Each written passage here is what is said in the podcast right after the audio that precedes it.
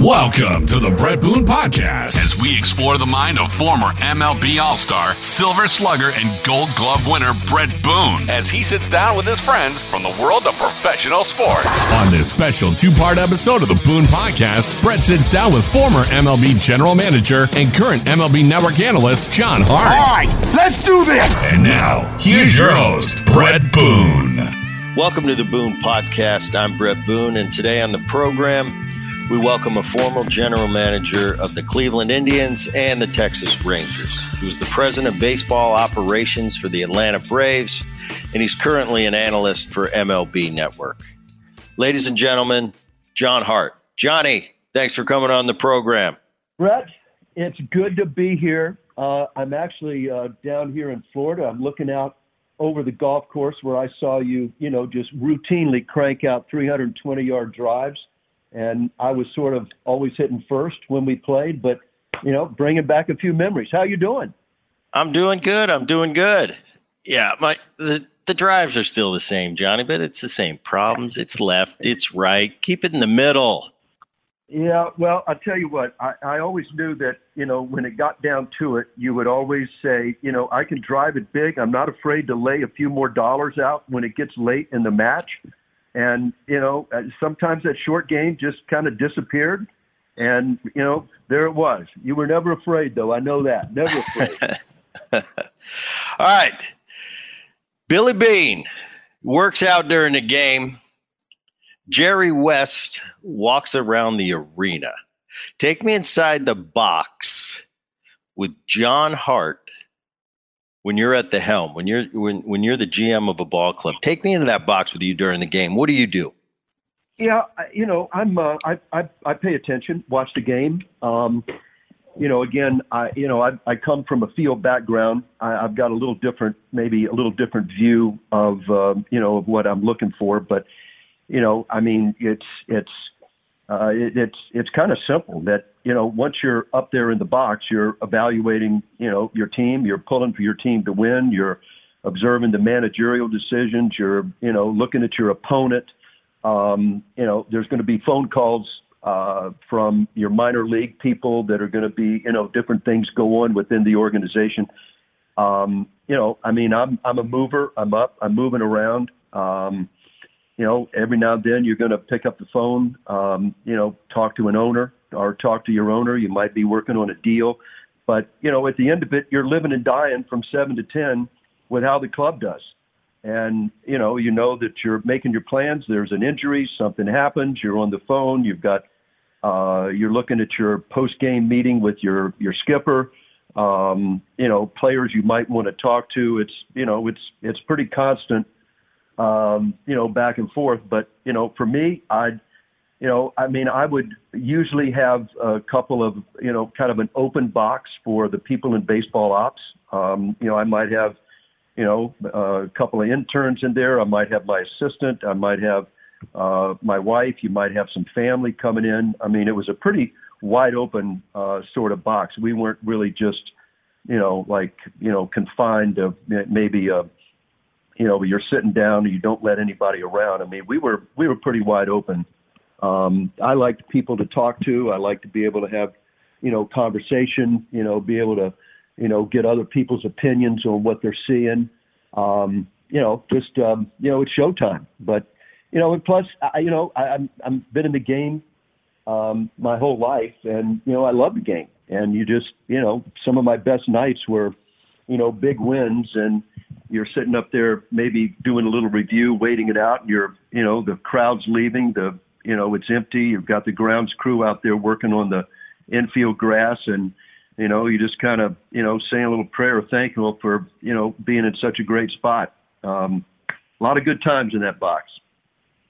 It is amazing now. You get I get a chance to step away. You know, I'm a little old. We're all a little bit older now, but but as a uh, as a player, I look up at you as as my general manager. I'm thinking, oh, it must be nice. You're sitting up there. We're we're grinding, doing all this. But if you take a step back, and now kind of on this side of the levee, I look at what being the general manager of a big league team entails. It, it there are so many nuances, and, and you mentioned a couple of them but just that it it's goes beyond the handshake and the how you doing and and the families here and you got a friend that drops by. I mean, you've got not only that game, an injury that goes on during the game. You might have some minor league activity. You might have a minor league trade going on. You might have to get a kid from Tacoma to the to Cleveland tomorrow. Well, Tacoma, I'm using as an example. Obviously, that's just a, a minor league affiliate. Uh, but there are so many different things that you've got your hands in, but you've also representing the ball club, got that smile on your face. Everything's great. And meanwhile, your team's getting their butt kicked and you got a meeting with the manager after the game. So it's it's a little more complex than than people than meets the eye to to say from the public perspective. Yeah, it, you know, it, it really is. And, you know, again, I'm, uh, as I mentioned, I, I come from a field background, you know, from playing and then coaching and, you know, farm to, I mean, you know, it was a, it was a field background. And, um, you know, you, you, you always sort of looked at the front office as they, um, you know, I, I tried to, you know, break that wall down real quick because it is us and you live and die with your club. Uh, but then you also, uh, in baseball, you've got, six minor league clubs. You've got a Latin American affiliate. You've got probably 30 amateur scouts, probably 15 pro scouts. Um, you know, you've got staffing everywhere. You've got 175 players in the minor leagues that are all important. Um, you know, you're following up on, you know, on all of that. Uh, I mean, it's constant. It was funny, Brett. I was uh, when I was in Cleveland. Uh, Wayne Embry, who was a huge um, baseball fan was the uh, president um, and uh, GM, great ex-player Wayne Embry, but he was also their the Cavaliers GM. And I remember Wayne sitting in the box. Uh, Bill Belichick would pop in. We'd have guys in there, but uh, Wayne uh, said, you know, he said, John, because he he kind of watched what was going on. I'm on the phone. He said, let me ask you something. He said, so how many players do you have? I said, we got about 170 in the minors and 25 up here. He said, well, how many contracts do you do? I said, well, we do all the major league contracts. We've got people that do how many staff, and so I kind of listed all the things and scouts. And he said, you know, he said, I uh, there's no chance here. He said, I've got I, I have two rounds of the draft. We've got 12 players.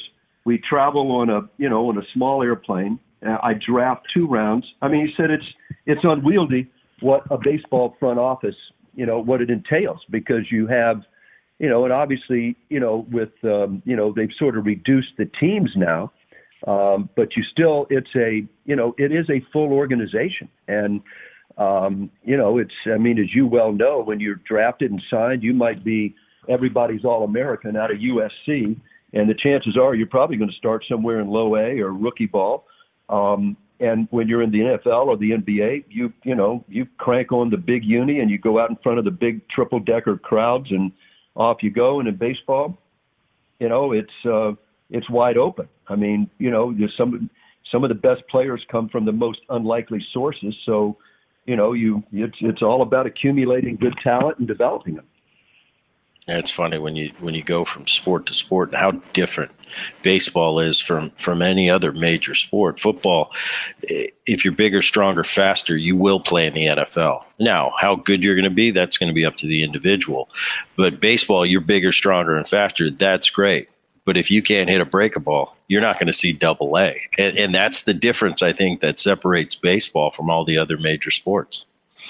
Yeah. All right. Uh, Hundred percent, hundred percent on that. I think some, sometime. I mean, I, I looked at, you know, one of the best players that I I had in Cleveland, Omar Vizquel, was, you know, I mean, he walks down the street, he's five nine, five ten, you know, 175 pounds, and you know, you're going, man, this, you know, without this guy, you're not nearly as good a team. And any other sport, I don't know, maybe soccer, he might be doing some. He's not doing anything in basketball or or football. It's funny. That's right. That's right. All right, John Hart, born in Tampa, grew up in Winter Park. Uh, went to Winter Park High School. Talk to me about young John Hart. I want to. What was it like for you? Your childhood, growing up. Sports did you play? Obviously, baseball. We'll get to that, but just just give me an overview. Yeah, I mean, listen, I was the uh, quintessential, you know, 1950s kid that you know you played football in the fall, basketball in the winter, baseball in the spring and summer. Um, you know, all the way along. I'm, you know, just played and played and played. I mean, I was constantly with the ball. Um, you know, played high school, uh, didn't get drafted out of high school. Uh, went to ju- uh, went to junior college. I made the decision. You know, baseball was better for me. I had I played a little basketball and baseball in uh, in junior college. Um, got drafted out of JUCO and uh, and signed. But um, you know, for you know, for me, I think growing up before I signed, it was you know, I mean. I, listen, my my heroes were baseball players. I wanted to be a player. I wanted to be a great player. I loved the game.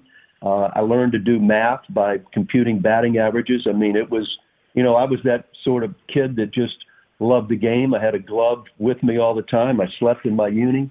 Um, you know, I was I was a I was a baseball player.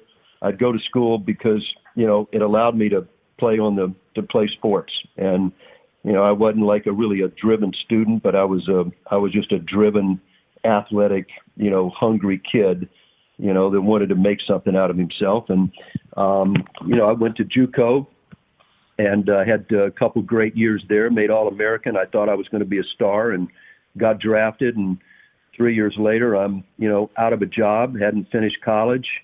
I was married.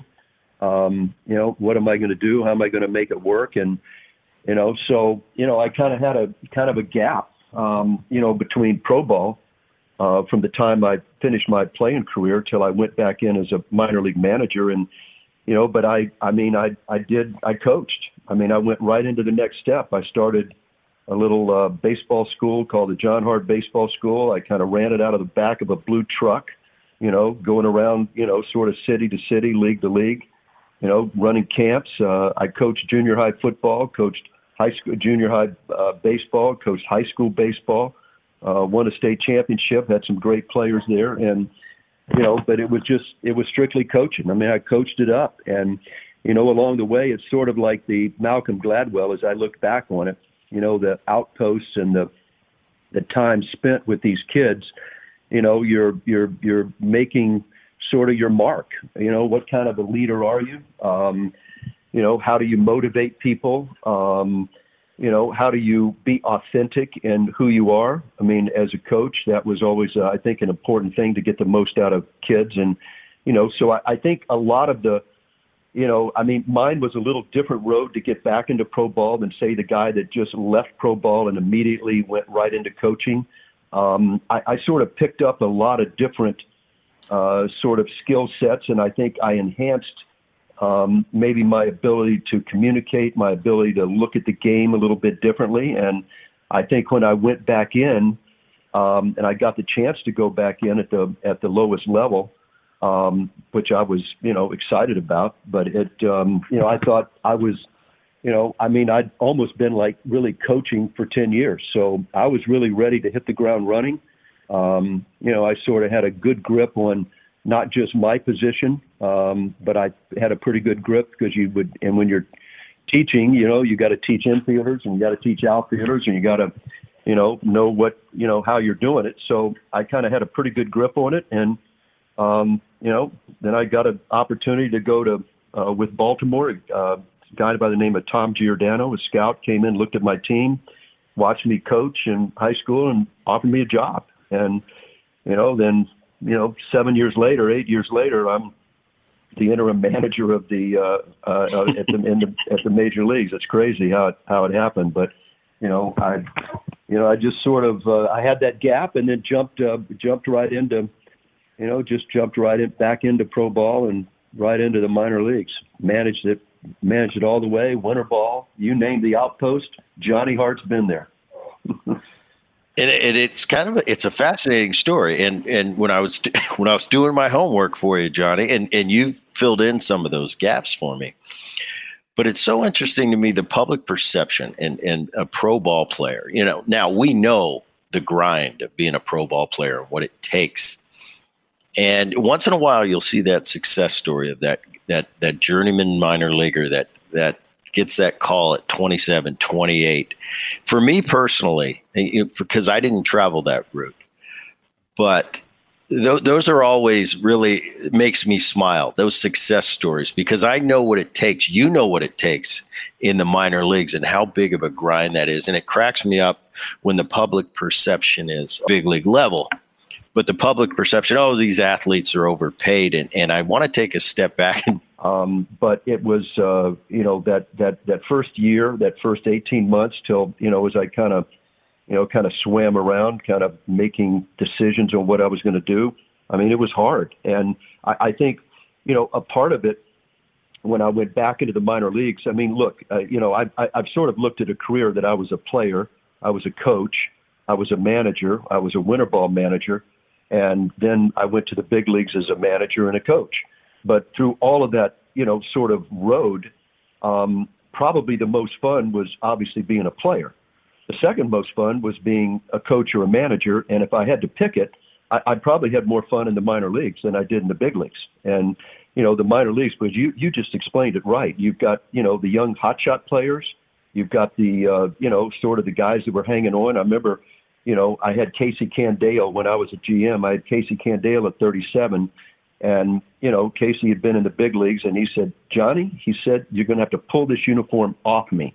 He said, I'm not giving it up. And here's a guy that, you know, I mean, I looked around, or Ronnie Washington, I got him in AAA, you know, after he had six, seven years in the big leagues. I mean, you, you really, you know, for me, I, I've always felt that the game is about the players.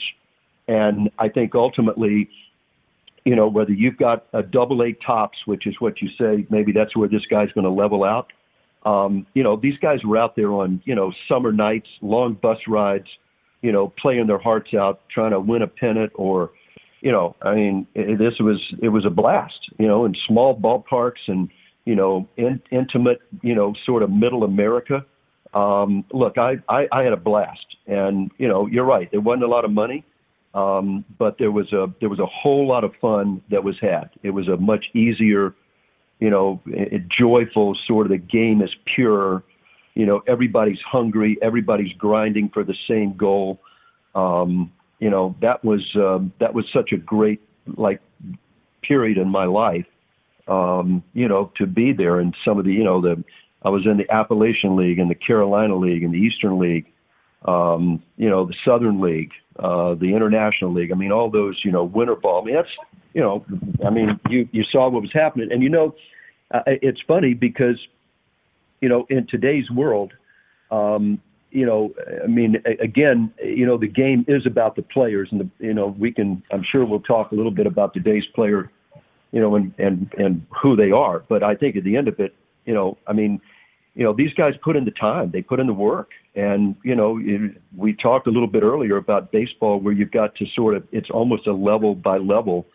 You know you've got to learn. You might have all the talent in the world but there's a learned piece that you have to do and you've got to succeed at you know almost each level to fully develop. And you know that's uh, that's what really separates you know this game. But you know for a guy like me in today's world with sort of my background um, I think it would be hard for you know for somebody to reach out and you know say move somebody to the front office um, you know into a into a GM job uh, that you know in today's world you're and I was probably you know one of the first guys to start hiring you know maybe uh, guys with different skill sets. But I I think it would be hard to take a guy with a you know with a field background um, you know in today's world. But you know for me um, when I crossed over to the front office I was probably you know late 30s early 40s right around there um, you know I mean it, it was it, it, it, worked so well for me because I could relate to players. I mean, I lived in a locker room. I understand, stood what they went through.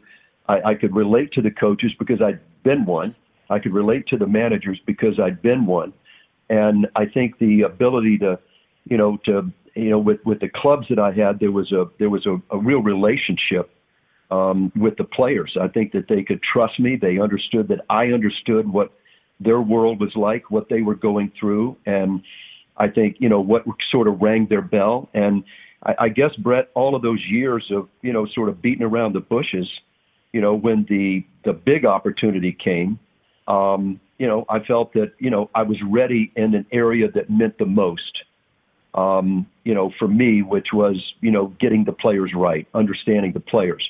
I wasn't ready in, you know, how to be an office guy. I wasn't ready in, you know, in a lot of those ways. I learned that um, you know, I learned how to become, you know, effective in those roles. But, you know, I never lost that sweet spot, uh, even to this day on, you know, what's, You know, what's the player going through? Because at the end of it, if you get good players and you you know makeups and you know intangibles of players and you combine those, I tell you, you it's going to be hard to lose. And you do that with the people you hire, from managers to coaches, um, to your scouts, to your, you know, all the people that create an organization and create a culture within an organization.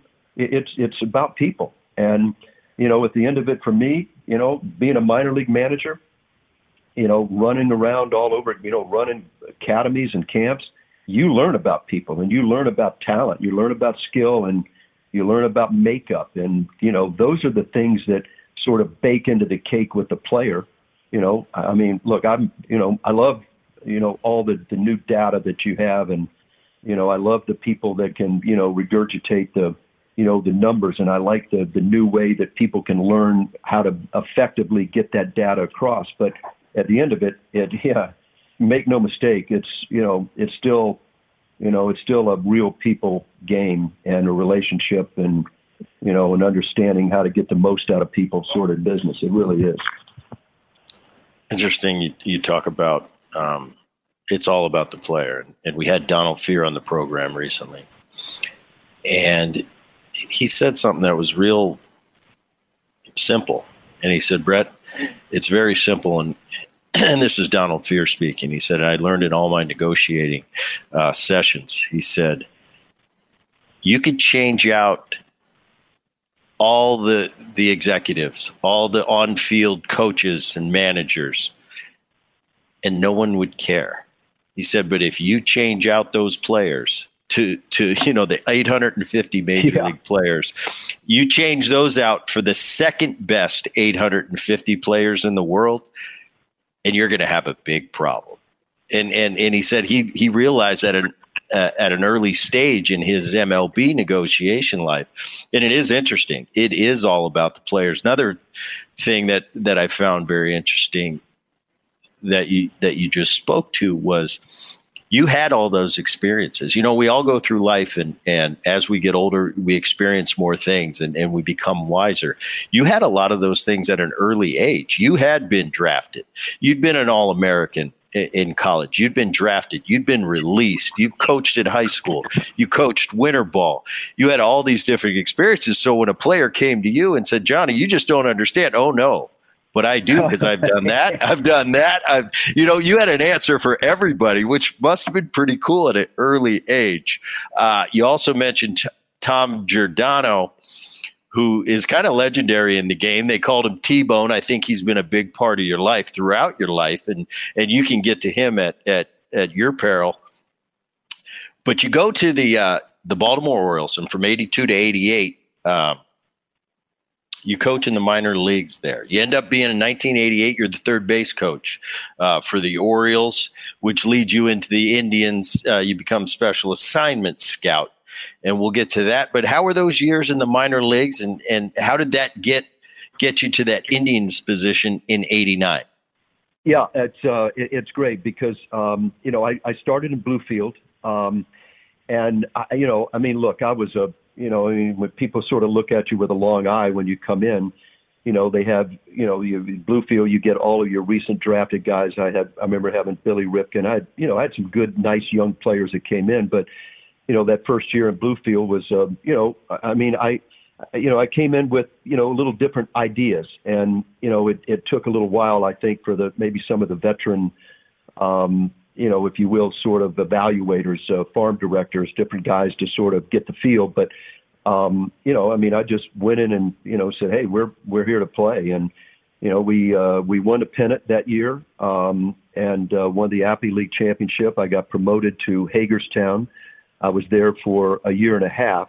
Uh, my roommate um, in spring training was a dear friend, a, a great guy, Grady Little uh, who went on to manage, you know, in the big leagues too. But Grady was a double A manager. I was the A ball manager. They were struggling in double A and they made the switch. It was very hard for me because, you know, we were buddies, but there it is. He said, you're going up and manage the second half in, uh, in uh, Charlotte. And we ended up winning the pennant there. We beat Charlie Manuel and the Orlando Twins uh, in a, in a, in a playoff game to get in and ended up winning the pennant there. And, Uh, went to Rochester, had two years in Rochester, had two great seasons up there, and you know, in the meantime, I was managing winter ball in the winter. Um, you know, I had a young family, but you know, at the end, I'd sort of pack up in February and I'd go to spring training. I'd go do the season. I'd take, you know, maybe three or four weeks and then I'd go right to winter ball and manage winter ball. I mean, it was like, hey, you know, this is my time. I got to make it happen. And uh, I was in the Dominican, a little uh, place called San Pedro, uh, with the Estrellas Orientales. We ended up winning um, down there. So it was, you know, I mean, I I kind of going, you know, this is this is pretty good. And uh, so uh, Cal Ripken uh, was the uh, the manager. He had uh, was the manager. Cal Senior was the manager in Baltimore. Called me in winter ball, and he said, you know, I'm I'm I'm I want you to come up and be my third base coach. So, you know, I was uh, the third base coach for the Orioles in '88.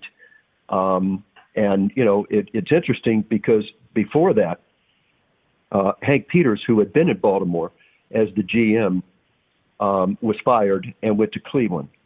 And Hank called me while I was in winter ball, right about the time that you know I was. I mean, I was. I'd been the third base coach, and I had another year on my deal. And but Hank called me and he said, "Look, I've taken this job. I, I want you to, if you can, get a flight, meet me in the Miami airport, and I'll get you back for the game that night." So I jumped on a flight, and I'm thinking he's going to hire me as the manager. And so I fly up uh, from San Pedro, um, from the Dominican, up to Miami, meet him in the airport for an hour and a half. And he said, John, I'm going to offer you an opportunity to come in here and be, you know, my assistant. Um, and you know, I'm going to start you out in, um, you know, as a as a scout, but I want you to learn the game off the field. He said, I think you've got the qualities. And I mean, I'm sitting there with my, you know, I mean, I didn't know what to say. I mean, I never thought about ever leaving, taking the uniform off and leaving the field. And you know, I, I sort of hemmed and hawed around, and Hank said, "Well, think on it." But he said, "I'm going to tell you this." He said, you, you, he said, you're going to manage, you're going to be a nice manager, but he said, as a manager, you are always reliant upon the decisions that are made above you. You are not the guy. You're going to make your decisions, you know, um, with your team and with that 25 man. But he said, the, the ultimate baseball job is the GM because you can hire the staff, you hire the scouts, you draft your players, you make your trades, you sign your free agents, you, you know, you, you put your club together. He said it is the, ultimate baseball job. So I flew back to Dominican, called a couple of guys, and they said, "Are you out of your mind? Take that job."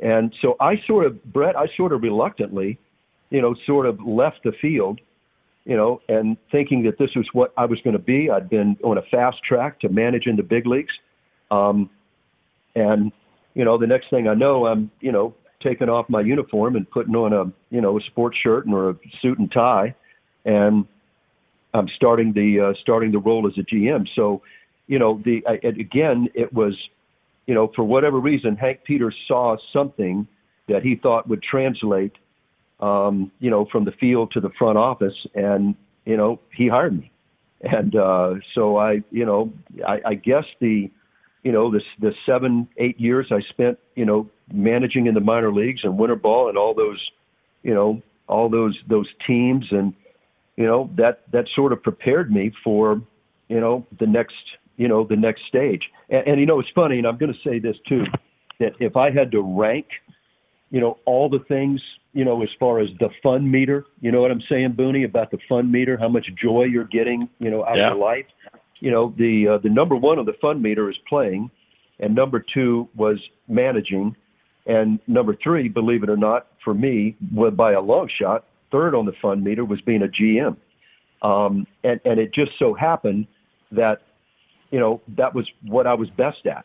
You know, when it was all said and done, I mean, that's where, you know, I sort of made my mark um, was as a GM. But as far as, you know, the day to day joy, you know, it, the, the, believe me, it's as a player or it's as a coach or a manager, the, you know, the, the obligations and the responsibility that you feel, the, um, you're sort of the you know the guy for so many people, and if you're conscientious, which I am, and I, I mean you kind of wear that all the time. You're always, you know, there's always issues, there's always problems. It's you know it's always bigger than you are, and you know so you know you kind of you know it's a 365 24 hour seven day a week sort of a job to where you're constantly on and you know there's just no downtime. So, um, but that's kind of how you know I sort of kind of slid my way.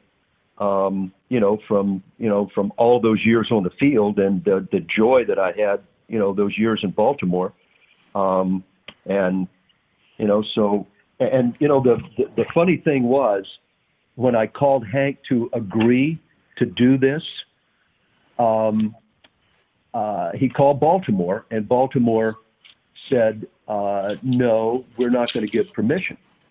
Because you have to call and ask for permission, and you know usually you get permission for a, a, a move that's up. And Baltimore said, "No, we're not going to do it." Um, I had another year left on my contract, and I, you know, Hank called me back. He said, "John, you know, Baltimore's going to hold you to this deal. They're not going to let you go." And I said, "Really?" And he said, "Yeah, you're going to get a call." The owner at the time was a guy by the name of Edward Bennett Williams. Um, you know, he was a big trial attorney in Baltimore, and uh, he said, "You're going to get a call from EBW." Well, he called me. Um, you know, about a couple of days later, he said, "John, I know you're disappointed." He said, "But I'm just telling you, we got plans for you. You're going to be the next manager of the Orioles." And he said, "We're, you know, we're just going to keep you here, going to let you groom, but you're you're going to be the next guy." And you know, that summer, unfortunately, I mean, it was a very sad time, but uh, EBW had a, I think he, I mean, he passed away that summer. And, you know, so at the end of that year, that's when I left. But I had to stay, I stayed on another year uh, with the Orioles, and, and, and Hank, you know, actually kept the job open for me. So that's, that's, um, you know, that's something I'm sure a lot of people don't really know. it was kind of, well, that's kind of crazy. Yeah, that, that that's really interesting too, because like you said, you're kind of a baseball rat. You always had the uni on. Uh, you get yeah. this intriguing offer from the Indians. You're kind of going, wait a minute, I'm a field guy, but you're getting advice from, you know, buddies, people buddy. in the industry. This is great. This is a great opportunity for you, John. But you're going, yeah, but I'm a manager. I'm not a GM. All of a sudden, the Orioles are telling you, no, you're going to be our next manager, which you want to do, but you're torn, and it ends up working out in the long run. And and like you said, you made your mark as a general manager for for a lot of years. Uh, it's just a probably a really interesting time in your life uh, where you were probably torn, like you didn't know what to do. Like, wow, I really want to manage, but they tell me I'd be better at this, and uh, I guess things worked out for you. But in '90, you're you're for two years you were the director of baseball operations for the Indians. 91 you finally get that shot. You're you're hired as general manager of the Indians. You do that until uh, 2001. And that was an interesting time in in Cleveland. You know, I look at your ball clubs in Cleveland, and in the early '90s, you know, I came up with Seattle, but I I played uh, with the Cincinnati Reds for five years, and you know, we're right next door. So I had my eye on you guys and those great players. And I remember, you know, Albert Belle, who was my favorite all-time hitter. I could just watch him hit all day. You mentioned Omar Vizquel. he had a young Sandy Alomar, a young Jim Thome, Lofton. You know, I remember Juan Baerga. Uh, you know, the other Alomar came along later in your tenure. But that was lean times. You're you're you're inheriting a team that was 57 and 105. You're playing in that that crappy stadium, that mistake by the lake, uh, soon to be replaced by the Jake in in, nine, in uh, 1994. But you get the job. You're at the helm. Take me through it. Well, yeah, at, uh, you're right. We were we weren't very good, and you know there'd been I don't know 40 plus years of bad baggage uh, there in Cleveland. I mean, they hadn't you know uh, won since 48. They hadn't been to the postseason since 54. And if there was a team that people were looking to think about moving, you know, it was the Indians. You know, you draw 80,000 opening day and you get 2,000 a night, and that um, you know in the uh, at there there at Municipal Stadium.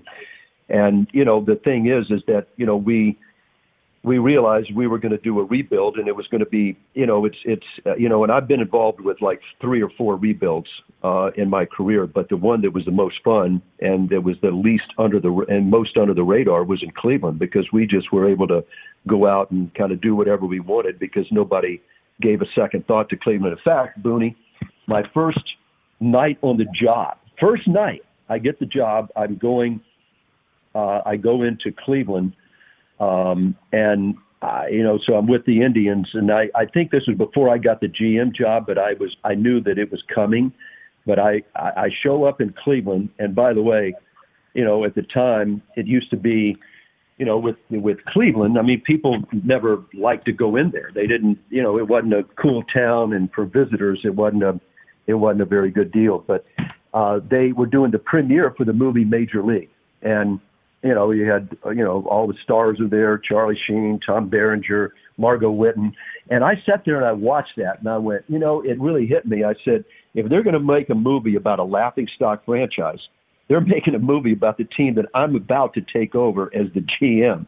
So I, I mean, I looked at it and I kind of, you know, it was a funny movie. We had some fun. We kind of partied a little bit after the thing with the guy with the with, but I'm going, man, this is, you know, so you know, we we just did a we just did a total rebuild. I mean, I had great people. I was able to you know, I mean, I started bringing in. I mean, I had Dan O'Dowd was right next to me. Danny was a, you know, a, a dear friend, but a great baseball, you know, executive. Uh, I hired Mark Shapiro, uh, Josh Byrnes. We started getting these young, bright guys in the front office. I put Mike Hargrove, very steady, you know, wonderful manager, dear friend. Buddy Bell. I got in Charlie Manuel, good staffs, and we just started, you know, getting young players. We started making deals, making trades, traded for Vizquel, traded for uh, Kenny Lofton, uh, drafted Manny Ramirez. I went into the, um, you know, went into uh, the Bronx or uh, see Manny play in New York uh, right before the draft. And, you know, I remember my scouting director there, his name was Mickey White, and he said, you know, I'm, I mean, it was my first real draft. And, you know, we went and we looked at three or four players during the, he said, I said, well, what do you think? And he said, this is the guy I want. He said, I want Manny Ramirez. And he said, I'm a Pittsburgh guy. If there was ever anybody that, you know, close to Roberto Clemente, this would be him. And, you know, so we sort of, we jumped up and took Manny. I don't think anybody had him as high as we did, but we loved the player. And, you know, so we started, you know, we drafted well, we traded well. Um, we did well internationally. Um, we were involved in the, you know, Joe Carter for Sandy Alomar and Carlos Baerga deal. Um, you know, we started building it. We had Albert Belle was a young player in Cleveland, not really in the big leagues yet. So, you know, then we traded, uh, you know, and then we had we drafted Jimmy Thome, um, and so all of a sudden you look up, you know, you know, two or three years down the road, you fast forward, you know, these guys are starting to mature, and you know, we hit uh, 94. They opened the new ballpark. Uh, we added a couple for the first time ever you know, we added some free agents. We brought in uh, Eddie Murray uh, from my Baltimore days. I knew Eddie. I, we needed some leadership on that young team. I brought in Dennis Martinez, Orel Hershiser, brought in some veteran pitchers. Um, you know, we built a really good bullpen. I always felt even then the strength of all of those Indian teams on the pitching side was always the bullpen. And we put together a, you know, a killer team. And, you know, all of a sudden that thing, you know, turned around in a hurry um, because we had really great young players. We played them all.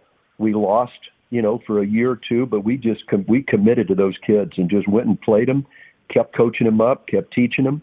Um, then we got them a little bit of help with some uh, with some veteran guys, and we put a run on in Cleveland that, you know, was probably the you know I mean, next to the seven or eight years I spent in the minor leagues, were probably the most fun that I've ever had in the game. I mean, you know, the excitement in Cleveland, the you know, the hunger for winning. Um, Cleveland turned out to be such a great town uh, with so many, uh, you know, just so many wonderful people that are there. It's like a smaller town, and I mean, we we sold out the stadium in Cleveland. You know, we sold out the stadium. You know, first middle of January. I mean, you couldn't get a ticket. It was like the hottest ticket in town, year after year after year, we kept putting out great, exciting teams, guys that loved to play. We were a very close knit group. You know, we kind of were all young together, and you know, it was uh, it was just an absolute blast. Uh, you know, building those teams. You know, I mean, you know, getting, I mean, having really great players, um, and at the same time having a, a staff of people that you know I just love to be around. I mean, you know, I always tried to hire guys that had a different skill set than I do.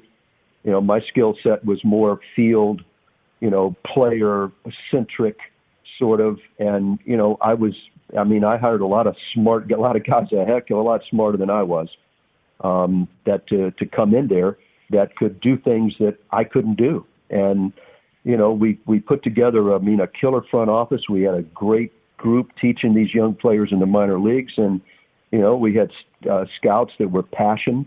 Um, I mean, it was a, it was just a blast. It was a great group, and you know, one of the things I'm I'm as, I'm I'm probably as proud of as any is that uh, I think out of our shop in the front office, we ended up with eight guys that went on to become general managers, which you know to me was a you know, I mean, it just showed what kind of depth chart we had there, what kind of guys we had, um, you know, that we were able to bring in as young guys. And, um, you know, they obviously were given, you know, a lot of responsibility and they took the, took charge and, you know, ended up going on and becoming, you know, successful executives on their own. So anyway, it's, um, you know, it was, a, uh, it was, it was kind of a, um, uh, it was a fun story because you know Cleveland had been so bad for so long, and then to all of a sudden Cleveland became you know sort of the beast of the American League, and you know it was it was a lot of fun. It was a lot of fun.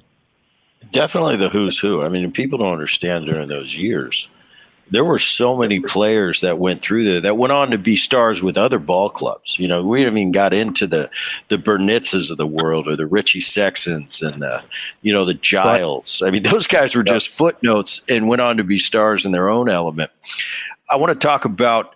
Uh, and, and, this is a time that, that we were neighbors in Florida, where you, you still currently reside, and it, it was kind of a a different time. You started, you were the pioneer of this. I remember because I remember talking to you in the off season, and I was a young player at the time with the Cincinnati Reds, and I see this this GM Johnny Hart in Cleveland doing all these deals and giving Jim Thome uh, millions of dollars before his time came up, you know, and the rest of us are making 109 and then 175, and Thome's getting this deal now. Now. Uh, Sandy Alomar gets a deal, and uh, Manny Ramirez he gets by he gets bought out of a few years of arbitration.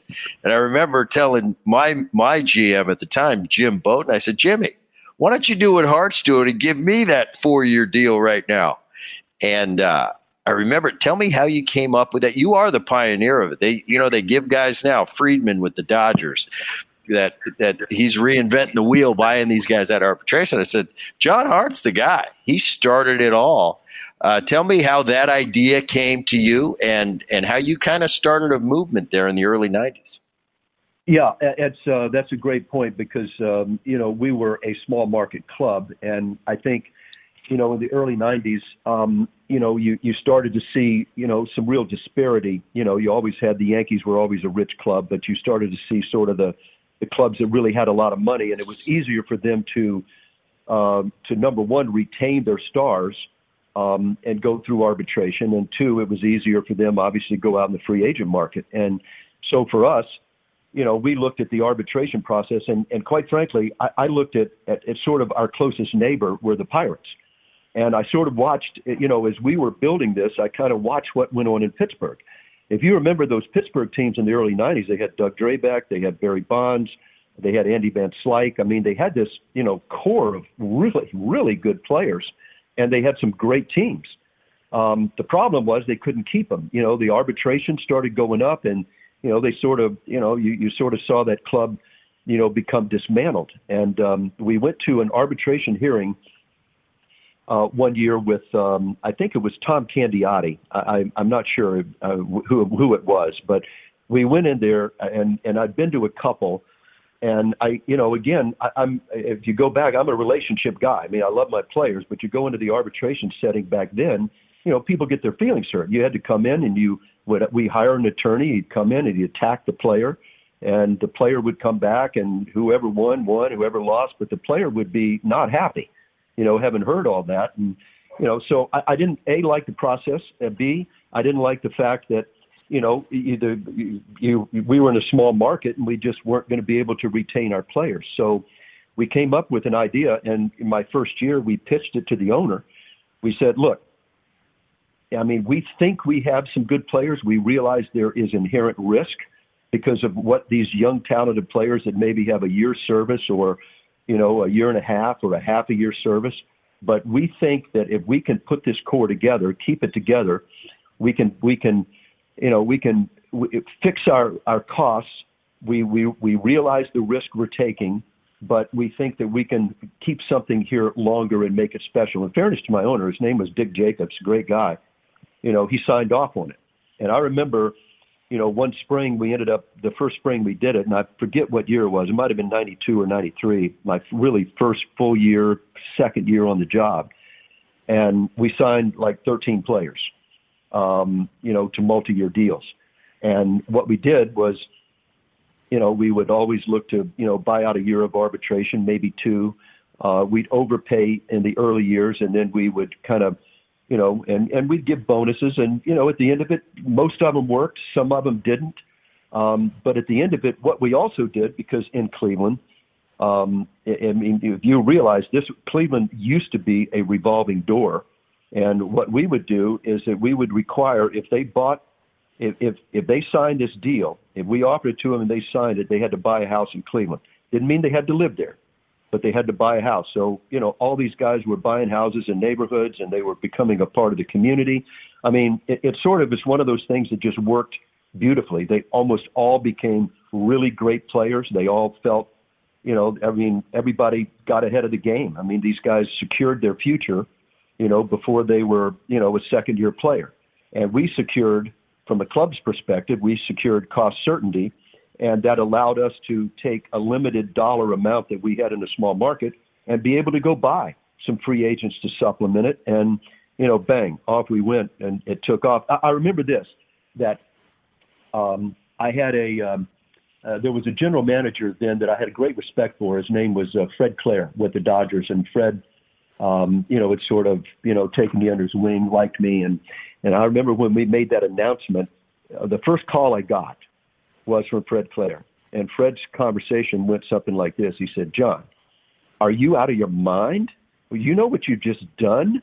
You know, he said, you, you why not wait it out?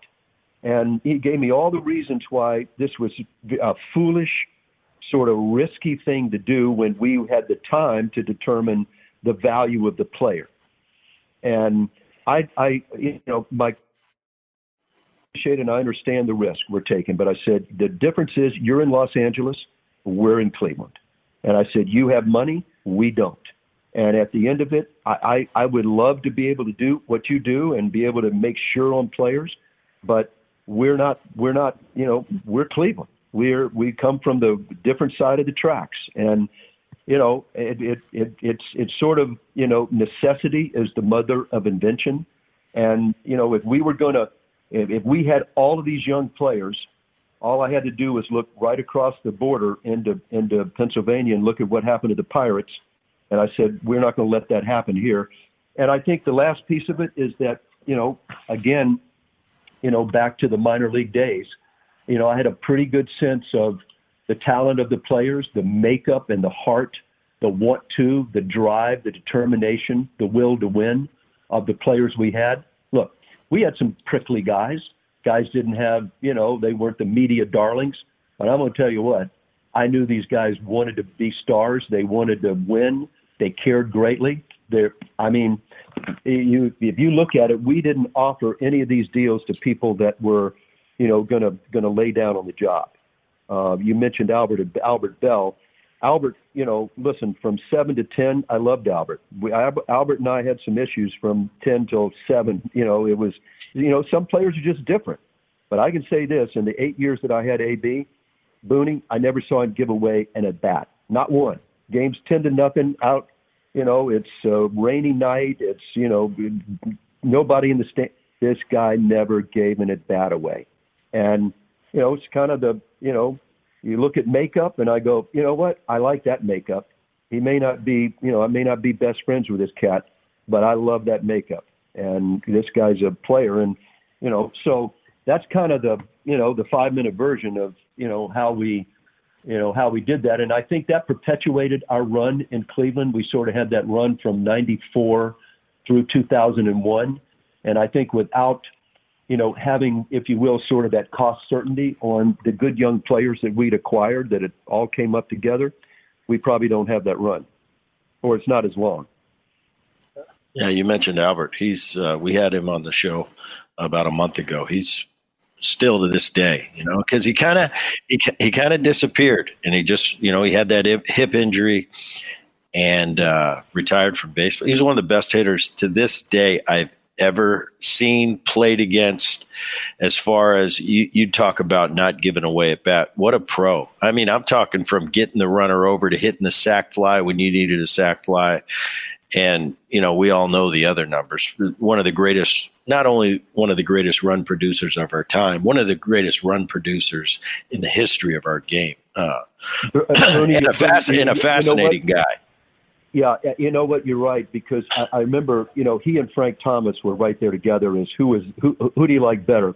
I think Albert's injury obviously kept him out of the Hall of Fame. But if you look at that run that he had, you know, I don't know, eight or nine years, it's ridiculous. I mean, you know, I mean, it's just insane. If you go back and pull up the back of his baseball card in a strike shortened season in 94, he has 50 homers, 50 doubles in 144 games.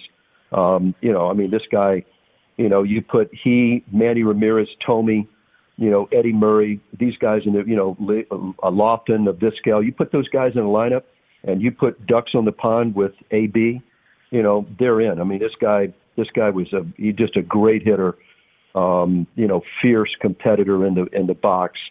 Um, and you know, you look at guys like the younger players coming in; they were a couple of years behind him. Were Manny and Tommy. You know, these guys started out hitting like seventh and eighth in the lineup for a year or two. Um, and but you know, you, you listen. These guys are you know how it goes. I mean, players are going to watch ABs of other guys. You you you're you're looking up as a young player coming in, and you're watching Albert Belle and you're watching you know Eddie Murray. You know, you're going, hey, man, you know. Um, so you're right. He was uh, he was pretty special, and I think without that injury, you know, he's um, you know this guy certainly was had Hall of Fame kind of numbers, no question. 94 Jacobs Field comes. Um, you know, we talked about that. Completely changed the complexity of that entire city. You went from you mentioned 80,000 opening day, 2,000 on any given day during the week at the old stadium. now you're selling out, and I don't know how many years in a row you sell out, but it was. It was the hot ticket. It was the Cleveland Indians were the Atlanta Braves of the National League, and that 90s run they had. Um, it was the who's who, the, the players. I mean, the, the amount of players you had, the amount of star power he had was unbelievable. 94 is when you turned it around, though. That was a strike shortened season. Another thing, well, I won't spend too much time at Alberts. Yeah, and that's the year we were going to win the World Series. And I talked to Larry Walker in, in uh, and he was telling me that Montreal team, if you remember, they, they had a great they had a great year that year. They were going to win the World Series. But I'm sitting there in Cincinnati. We were wire to wire too. I was going to win the World Series that year too. So we're all going to win it that year. But you know, that's the year that there was no World Series. So it was interesting. But from 94 to 01, you know, you win the division, I think, seven times, six or seven times. Uh, you have two appearances in the World Series. 95, uh, you played the Braves. 97, you played the Marlins. Unbelievable run you have.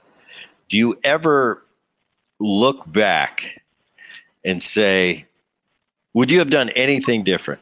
With all those great teams, you never won that World Series. I look at the Braves team and I'm in awe just being a, a player that played against those 90s Braves team with Maddux, Smoltz, Glavine every time I'd go there.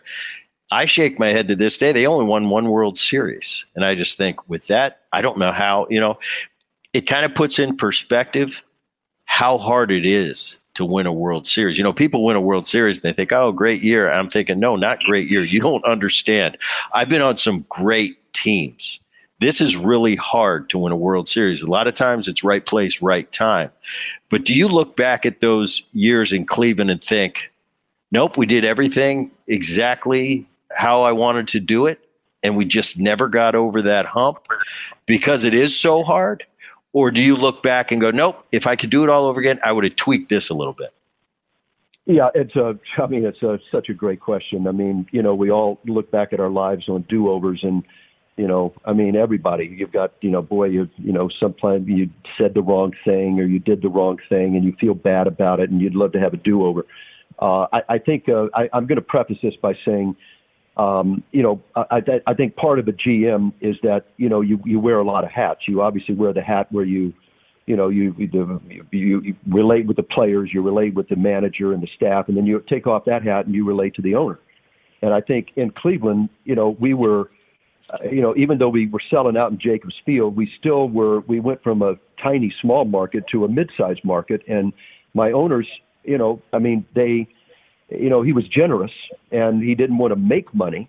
Um, you know, it wasn't like he said we're going to, you know, and we're going to count on the postseason and we're going to make money. But he said I, I don't want to lose money. And he said the other thing is that I, I want to provide something for our fans who they've been desperate for so long. I, I want to, you know, sustain success. It's not. He said, John, I just want you to know this is not a win at all costs. You know, if we're good enough to win it, we we win it. And you know, when we had that run, um, there were a couple of times when maybe I could have pulled the trigger on a deal um, that in the short term might have been the difference for us, um, but it may have punished us, or my way of thinking at the time, it might have punished us um, if we were going to do what the you know what Dick and, and ownership wanted to do, which was to sustain success within certain financial parameters. I, I had a couple of opportunities. Um, you know, I, I think first of all, you know, I mean, look, we go into the ninth inning of Game Seven of the World Series with the lead and end up losing it uh, to the Marlins. I mean, so they're they're very easily could have been. I don't think there was anything that, as a club or as a decision that you made in that one that didn't work. Uh, the '95, um, you know, we got you know Tom Glavine goes out and you know throws a jewel, um, you know, against us in um, you know in the in Game Six and you know, you go. I mean, we just got beat. It wasn't like it wasn't the personnel. Um, we did build clubs that got us to the postseason. I, I think the thing that we always missed there, uh, Booney, was that number one ace. Um, we, we could never develop it. Um, you know, I, I, I thought we had a chance with Jaret Wright.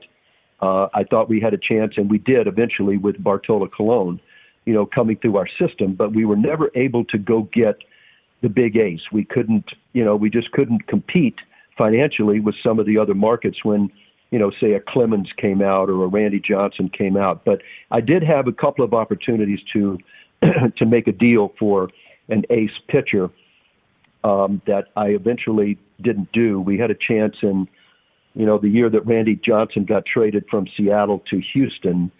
Um, you know, we were real close. It was when the deadline was at midnight, and um, I, I think that you know the trade.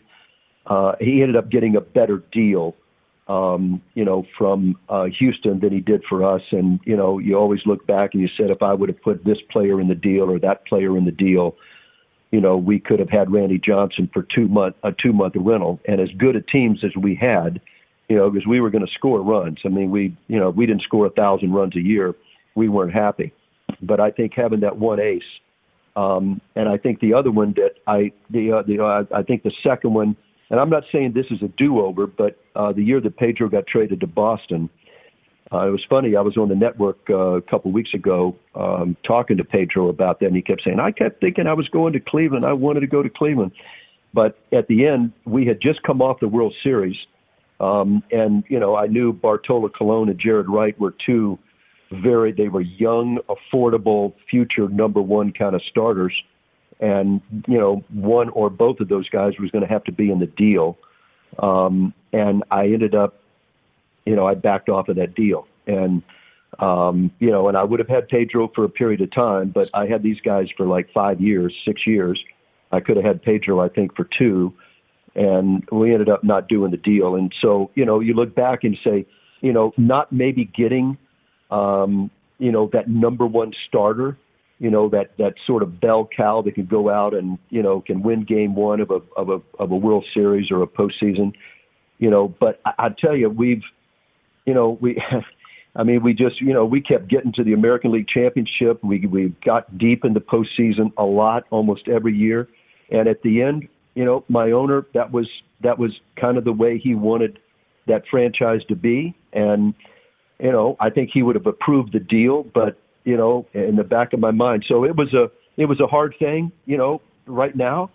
You know, if I had to do over again, I'd trade for both of them and see where it happens. You know, see see how it went. You know, but um, we didn't do it. So there we go. But I let me put it this way: I don't lose any sleep over the run we had and the fact that we're not, you know, we're not a World Series champion. I mean, I can tell you the heartbreak we had in Miami. Um, you know, and, and it's funny because, and I, I, I, I you'll appreciate this because we we get we're we leave Cleveland after Game Five after losing a, a heart, I mean, a tough loss, and we go down there and we're drawing their ace, Kevin Brown, in Game Six against Chad Ogea, who was our fourth starter it looks like a mismatch, right? We beat Kevin Brown two to one, and Chad Ogea goes and just, I mean, just shoves for like six or seven innings. We eke a couple runs out against Brownie, and now we're sitting there staring Game Seven right in the right in the face, and we've just beaten their ace. So, uh, you, to your point, in postseason, you just never know. You just never know. The Boone Podcast continues with our two part special podcast. Please download and listen to part two of our podcast right now on whatever platform you listen to the show.